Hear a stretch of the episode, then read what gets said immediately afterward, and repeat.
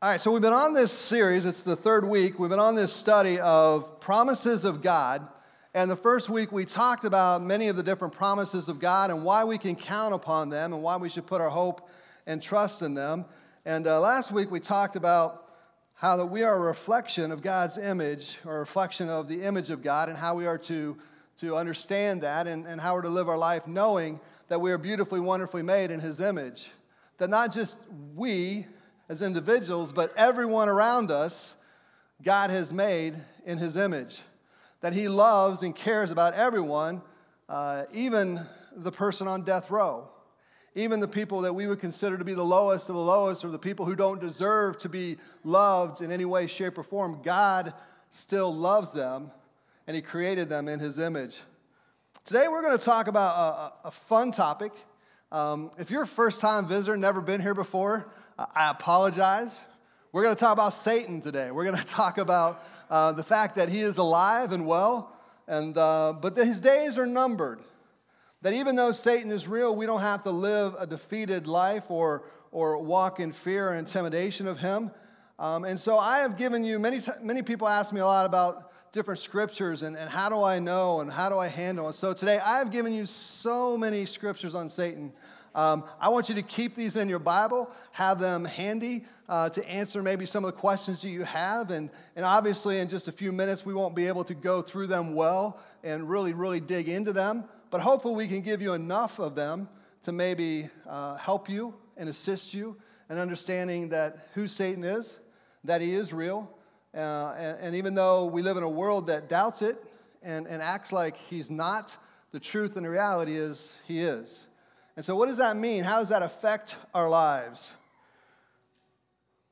It was back in 1861, July 21st. It was a Sunday, beautiful Sunday afternoon, and, and hundreds and thousands of people had gathered in Manassas, and, and they were coming there, some from Washington and from outer, the outer areas, coming to the battlefield. And it was a, a Sunday afternoon, and they all brought their picnic baskets. And some came in chariots, and some came in buggies, and some came on horses, and some people walked. And husbands brought their wives, and fathers brought their children, children in one hand, picnic basket in the other, and they walked out to the battlefield and they set down their blankets and they set down their, their picnic baskets with chicken and they're getting ready to watch this battlefield and they're all excited and and and because they thought the union soldiers would put a quick end to this rebellion and and quickly drive the confederates out and so they gathered for this this festive occasion. Doesn't sound too festive does it? They gather together and while they're sitting there uh, there's one reporter from the london times found the lady and she had her opera glasses out and she's going oh my isn't this just wonderful? And as, as the shots are being fired, she goes, Oh, isn't this just majestic? This is just so great. But quickly, the shots being fired and the cannons being fired, and all of a sudden, people being hit with the bullets, it became very real very quick. All of a sudden, it turned into reality, and they started to realize this wasn't just a cute little moment to have a picnic basket dinner and watch this battlefield. What they realized is that there was real people being shot and hurt and wounded. And as they started to see the bullets flying and the blood splattering and the cries of the wounded soldiers, husbands started to grab their wives and fathers started to grab their children. They headed for their, their chariots and for their buggies and, and their horses to get out of there. And they started to run. And and as the Union soldiers retreated and ran back into them, some of them got trampled by the stampede of the Union soldiers retreating. One New York congressman was even captured and held for up to six months.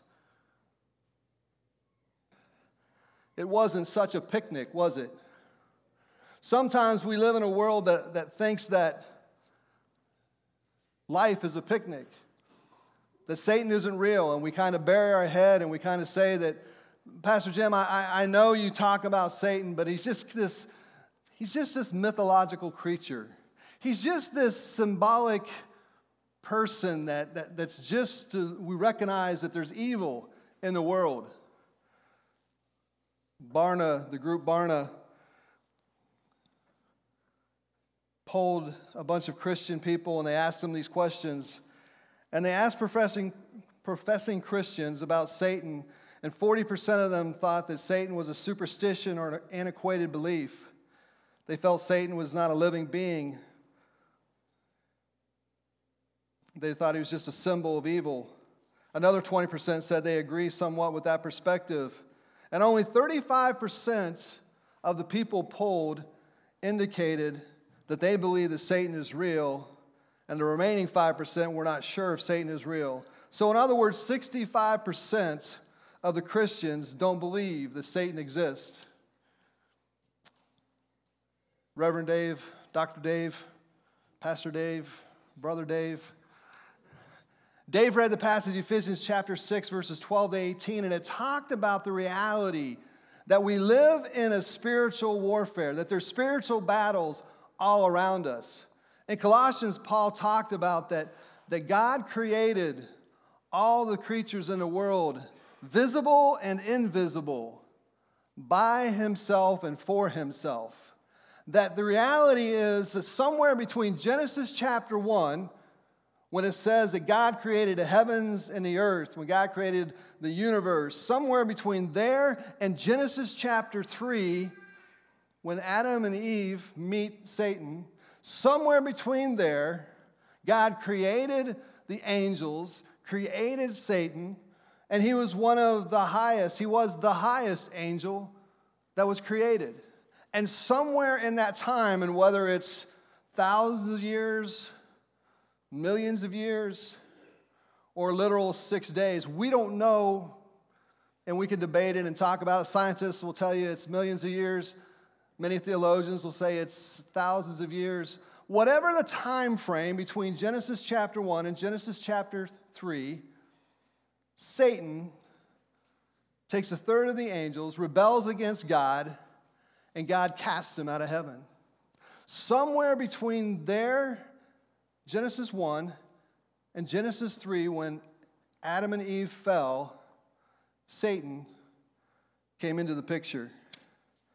The, the Greek term for devil is Diabolos, and it shares a word, the root word, diaballein, which means to split. The devil is a splitter, a divider, a wedge driver. His whole purpose is to confuse you and to divide you and to cause you to not believe. His, his purpose is to throw you off guard. He divided Adam and Eve in the garden, and he would like to separate us from God too. It's his desire, his dream, his belief. Must make Satan happy that so many believers don't believe that Satan's real. You know how easy his job is? If, if we, as believers, if we who know the scriptures and know the truth and, and have this relationship with God, if we can't figure out that Satan is real, do you know how easy it makes his job? How easy it is for him to throw us off? Now, I'll be honest, I don't always like to talk about Satan. I don't always like to have those conversations. I don't like evil, it bothers me. I don't like horror movies, I don't watch them. They bug me. I think they're evil, I think they're satanic, I think they're demonic. I stay away from them. Some people say, Oh, Pastor Jim, it's just cute. It's not cute. I don't like getting scared to death. I don't. Walked down my office this morning and Sandy's walking down the hall and I about ran into the wall. I was, ah! I don't like to be scared. Chardell hides with the grandkids and waits for them to come around the corner and screams and, then just laughs ah! as the poor kids laying on the ground shaking, right? I, I don't like those moments of fear. I, I, don't like them. And I'm making fun and light of, of fear and being scared, but Satan is real. And the demonic force is real. And it's not to be made fun of, and it's not to look at and, and, and take lightly. And it's definitely not to be dismissed and just pushed off as not being real. There are forces at war around us. I can't grasp it. But you remember in the Old Testament where the, the donkey or the mule was, was, was walking along with Balaam, and, and, and he wanted to go forward, and God allowed this animal to see the angel of the Lord there in front, and it was such a scary thing that the animal just froze and wouldn't move. And he's kicking it and he's hitting it and he's yelling at it. And God's saying, Why? And the horse turns and starts talking to him. Mr. Ed comes alive, right? And Mr. Ed starts to talk to him. Why are you hitting me? What is wrong with you? Don't you know what's going on? Right? It's in those moments where we can't even see the oppression and the possession that is taking place all around us, and yet it's real. Ezekiel chapter 28, verses 12 to 18. Passage is about the king of Tyre, of that, of that city or that country. And God compares him to Satan. And in the midst of, of prophesying to him through Ezekiel, he speaks of Satan's demise. He says this Ezekiel 28 starting there in verse 12. Son of man, take up a lament concerning the king of Tyre and say to him, This is what the sovereign Lord says You were the seal of perfection, full of wisdom, and perfect in beauty. You were in Eden, the garden of God. Every precious stone adorned you carnelian, chrysolite,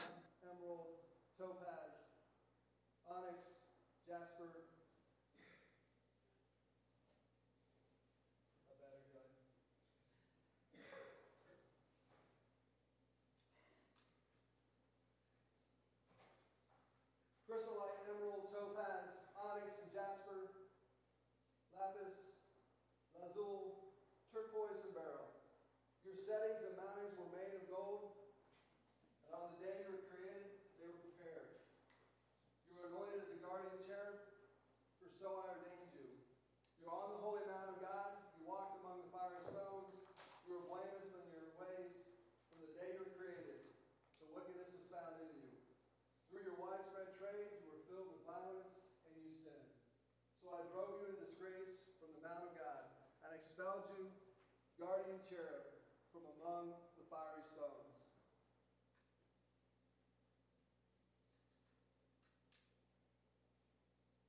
I'd like to blame this on Satan, but I just didn't look at my battery before I started, all right? Be an easy one. Satan made my battery die. No, Jim was too stupid to look at it. All right, anyway. So we look at Ezekiel chapter 28.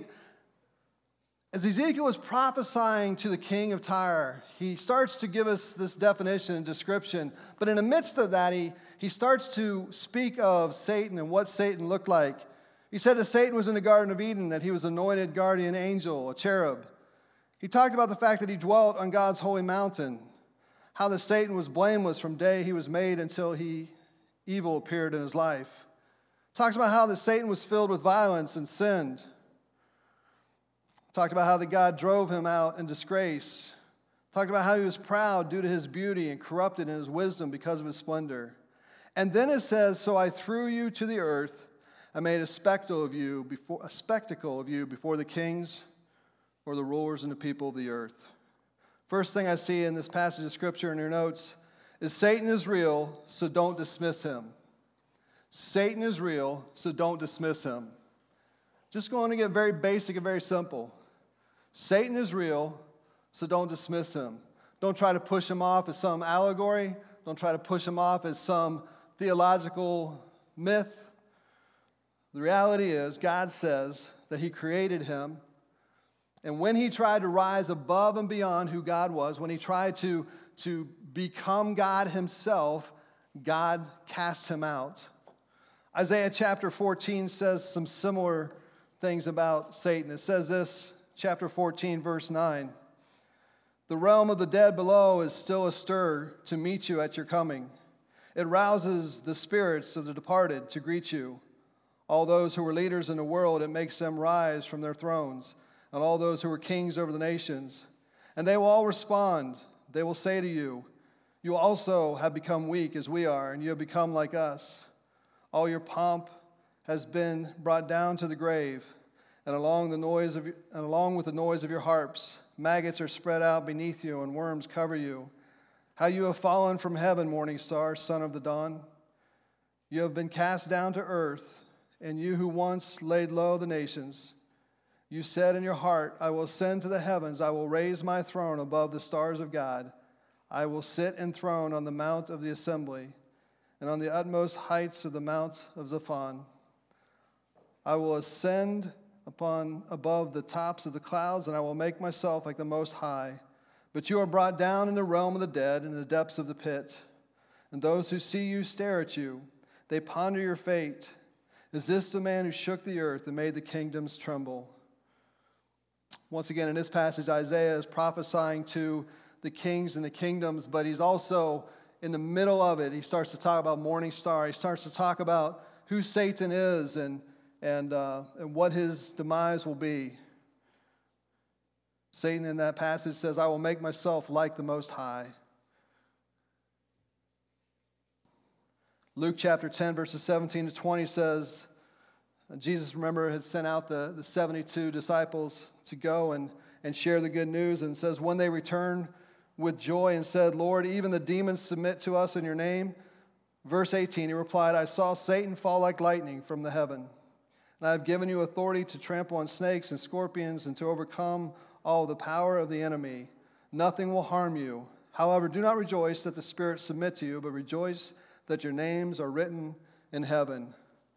Most important thing in this passage, in, this, in these verses, is the fact that Jesus bridged that gap between us and the Father. And so the most important thing is that our names are written in the Lamb's Book of Life. The most important thing is that we are friends and have a relationship with God. That's the most important thing. But he says in this passage that I saw Satan falling from heaven, like lightning falling from heaven. I saw him fall. Jesus is speaking, I remember when. Guys, I was there when I saw Satan being overthrown by the Father. He thought he could, he thought he was like God. He thought he could be like God. He thought he could be higher than God in, in attributes and stature. And I was there. I was there when my Heavenly Father cast him out of heaven. Even though Satan is cast out of heaven, he is not out of our lives, as we see in the life of Job and also in 1 Peter. 1 Peter chapter 5, verses 8 to 9. Peter says, Be alert and sober mind and of sober mind. Your enemy, the devil, prowls around you like a roaring lion, looking for someone to devour. Resist him, standing firm in faith, because you know that the family of believers throughout the world is undergoing the same kind of sufferings. Number two, Satan is trying to harm you. Satan is trying to harm you. Number one, Satan is real. Don't dismiss him. And number two, Satan is trying to harm you. He prowls around like a roaring lion looking for someone to devour. You ever wonder why some of the things that happen around you are happening? I believe not only is it our sin and our sin nature, but I believe there are moments and times where Satan is oppressing and Satan is attacking and Satan is, is real and he's there in our midst trying to harm us. John chapter 10, verse 10 says, The thief comes only to steal, kill, and destroy. I have come that you may have life and have it to the fullest. Speaking of Satan coming to steal, kill, and destroy. If you're happy, Satan is trying to steal it. You ever wonder where your joy went? Remember the term killjoy? He's such a killjoy. if Satan sees you with joy, he will try to kill it. If he sees you happy, he'll try to steal it. If he sees you loving your spouse, he'll try to destroy your marriage. He is the enemy of God and you're given He's the enemy of God and he's the enemy of your given destiny. He longs to destroy your soul. Bible describes Satan as an arrogant, anti-God force of great cunning and power. He is the devil, he is the serpent. These are different names that are in the scriptures for Satan. He is called the devil, the serpent, the strong one, the roaring lion, the wicked one, the accuser, the God of this age, the murderer, the prince of this world, the prince of the power of the air, Beelzebub and Belial. He oversees a conglomeration of spiritual forces that we call principalities, powers, dominions, thrones, princes, lords, gods, angels, unclean, and wicked spirits. We look at Scripture and we see how he tempted David and how he bewildered Saul. how he attacked Job. We see Satan in the Gospels, all four Gospels. We see Satan in the book of Acts. We see him in the writings of Paul, of Peter, of John, of James, and Jude. Serious students of the scriptures must be serious about Satan. Jesus fought, fought Satan in the wilderness at the beginning of his ministry in Matthew chapter 4, verses 1 to 11. Jesus calls him as Satan a snatcher of the word in the hearers' hearts in the parable of the sower. Remember the parable of the sower? And he talks about how he comes and snatches the word or the seed out of the ground, out of their heart. Jesus, in his final days before he's crucified, he mentions in John chapter 12, verses 31, he says, Now is the time for the judgment on this world. Now the prince of this world will be driven out. Jesus saw Satan not as a mythological creature or an invention of allegory, he saw him as a superhuman narcissist. When he taught his disciples to pray, he didn't say, Deliver us from the nebulous emotions. He said, Deliver us from the evil one. Third thing I see in your notes is that the devil is defeated. The devil is a defeated devil. He is a defeated devil. He's real, and so don't dismiss him. He is trying to harm you, so be aware. But number three, you don't have to live in fear. You need to understand that he is a defeated devil. Colossians chapter 2, verse 15 says, And having disarmed the powers and authorities, he made a public spectacle of them, triumphing over them by the cross. 2 Peter chapter 2 verse 4. Peter says, "For if God did not spare angels when they have sinned, but sent them to hell, putting them in chains of darkness to be held for judgment." Jude 6 says, "And the angels who did not keep their positions of authority but abandoned their proper dwelling, these he has kept in darkness, bound with everlasting chains for judgment on that great day." Satan's been cast out of heaven. He no longer has power and realm there, but he roams freely at this point in time. Remember when Jesus said, If they hate you, they're going to hate me? If Satan hated him, do you think he hates you? Do you think he's excited to see your life and see the blessings in your life? Do you think it makes Satan happy to see the church going forward and triumphing? No. I'll be honest, it ticks him off. It makes him angry. And when the church sits by and is apathetic and not really moving forward, not really sharing the truth of the gospel of Jesus Christ, he is excited and happy. But when we start to proclaim the name of Jesus, when we start to talk about the truth of Jesus, how that Jesus' blood shed on the cross and his resurrection gives us eternal life, he is upset. And when he sees lives starting to be changed, it irritates him. Last night, we, our family got to go see um, Winter Jam. And uh, there's 18 to 20,000 people there. And they're sharing some of their statistics that since the last 25 years, since they've been doing Winter Jam, 1.3 million people have given their hearts to Christ. Last year, 40,000 people gave their hearts to Christ. And in a city, was it last week? 5,000 people gave their hearts to Christ. Satan is ticked when that happens. Satan is real, don't dismiss him. Satan is trying to harm you, he hates you. But number three, understand Satan is defeated and has no power over you. Be alert to the devil, but don't be intimidated by him. Learn to recognize his actions. Remember, he comes to steal and to kill and destroy. When you see a theft, when you see a murder, when you see destruction, turn to God in prayer, for Satan is close.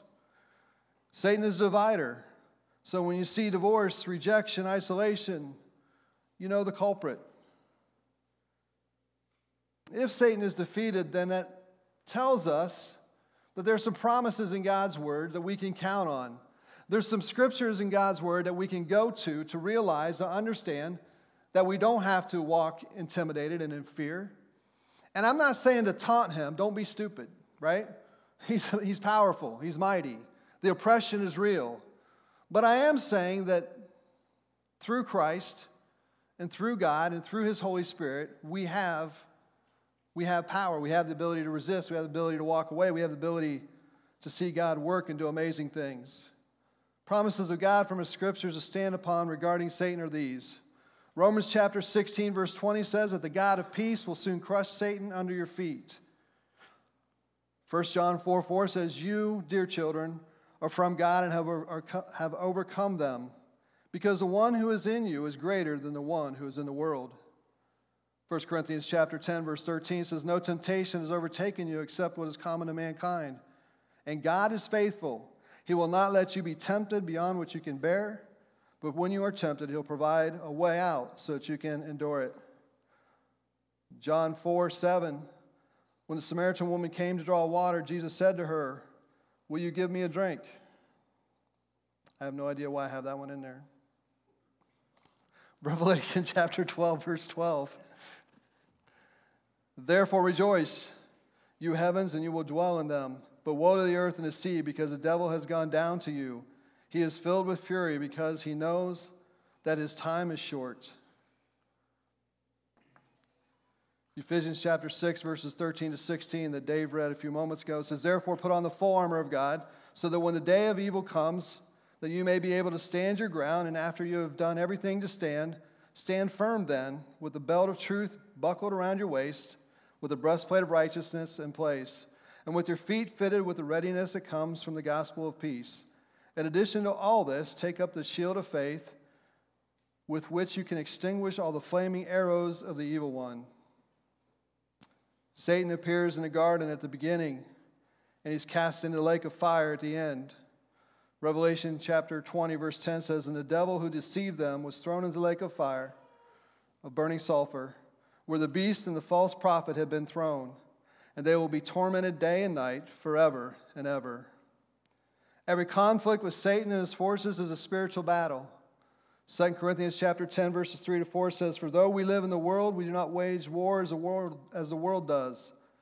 The weapons we fight with are not the weapons of the world. On the contrary, they have divine power to demolish strongholds."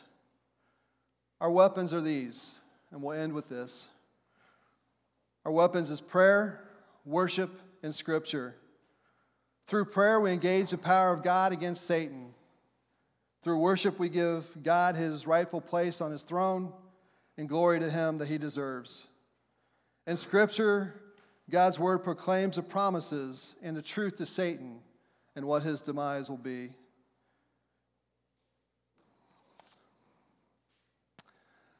There are times where I can't always get to watch some of my favorite football games. And there are times when Ohio State is playing and I don't get to, I don't get to see the game, so I, I have this beautiful thing called DVR. And I, I tape all of the Ohio State games. And, and when I tape them, I try not to hear the outcome. But there's always someone who says, Hey, Pastor Jim, did you know what happened? right? We won the game, and they tell you the score, and you're like, Oh, great. And you go home and you're, you know, it's, it's an important game. It's a game you've been excited about all week. It's a game you've been wanting to see, and for whatever reason, the schedule didn't allow it. And you're just, you know, you, you normally would be biting your nails and worried, but someone told you the score, and you realize that Ohio State won. And so now you're like, all right, well, and, and some of you aren't, the, you're the kind of people, once you know the score, you can't watch the game. Any of you here that way? Once you know the score, you can't watch it? I'm the opposite. I still want to see. I want to see what happened. I want to see the plays. I love the game. I want to see what took place. And so I sit down and and normally when I'm watching the game, I would be, you know, a little nervous and you know, when we give up that big play or that big run or that or that score, and be like, "Oh man, you know, maybe throwing the Cheetos across the room, whatever, you know, upset or frustrated." But it's different when you know the outcome. When you know that you won the game, you get to watch the game differently. You get to sit and watch the game and enjoy the game. And when they fumble the ball, it's all right, we win the game. I don't know what's going to happen next, but it's going to be all right. When you fall behind by a touchdown and you're in, getting near the end of the game and, and, and things are getting dicey, you can sit there and go, oh man, this stinks. But it's okay because we win the game.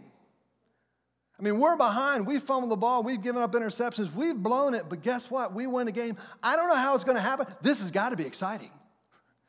And, and so you're watching the game with this ease and peace, the anxiety you normally have. Maybe some of the words that come out of your mouth now are a little bit more gentle, right? Maybe your thought process is a little easier. I don't know. But you're watching a game knowing the result. And all of a sudden they score and they win and the game's over and you're sitting back going, ah. You see, guys, that's the way life is. Between now and the time that you pass, the time when eternity comes, there's going to be times where you're going to fumble the ball spiritually, where you're going to sin against God and you're going to do the unthinkable. And God's grace is going to be there to forgive you. There's going to be times where Satan brings division into your life or into your situation. Remember, he's the divider. He likes, he's divisive. He likes to spread things out. He likes to break our unity. There's going to be times where, where your life is, is divisive, where things are just going crazy, and you're going to feel like, ah. Oh. And when you get in those moments, Revelation chapter 20, verse 10, where it says that Satan is thrown into the lake of fire, we win. It's good news. It's good news. Friday is here, but Sunday's coming. There are moments in your life where it feels like everything is falling apart and it can't get any worse. That's where the disciples were on Friday. That's where they were on Saturday. Even Sunday after the resurrection, some of them were still in that place. Even though Peter and John went to the tomb and saw the empty tomb, they were still saying, I don't know, man. I gave up three and a half years of my life. I followed him. I believed him. I thought he was the Messiah. I thought he was a promised one. I thought everything he said was true. And now he's dead. And now they're saying he's alive. I'm so confused. Jesus walks into them, into the room where they're at, and he talks with them and he shares with them.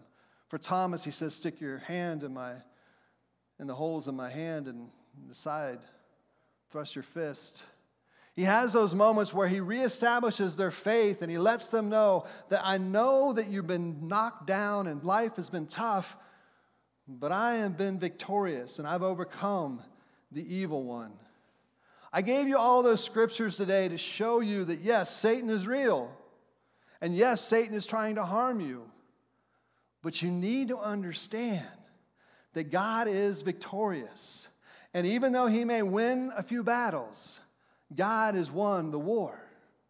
And even though we may get defeated sometimes and, and feel that the things are divided sometimes, God in the end will make it all right that He's going to come alongside you and He's going to help you up and get you through. And it's like watching that game where you know the end and what it's going to be like. I still have the national championship game on my DVR. It is still there. And every once in a while, I'll flip it on and watch it. And Charlotte says, What are you doing? You already know who won. You already know the score. You already know the play. I said, No, watch this. Zeke's going to break it for all the way. Watch this. It's awesome. And when you're looking at Scripture and you're, you're seeing the truth that God has overcome and that Satan is going to be bound, that when we pray, he says that he hears our prayers.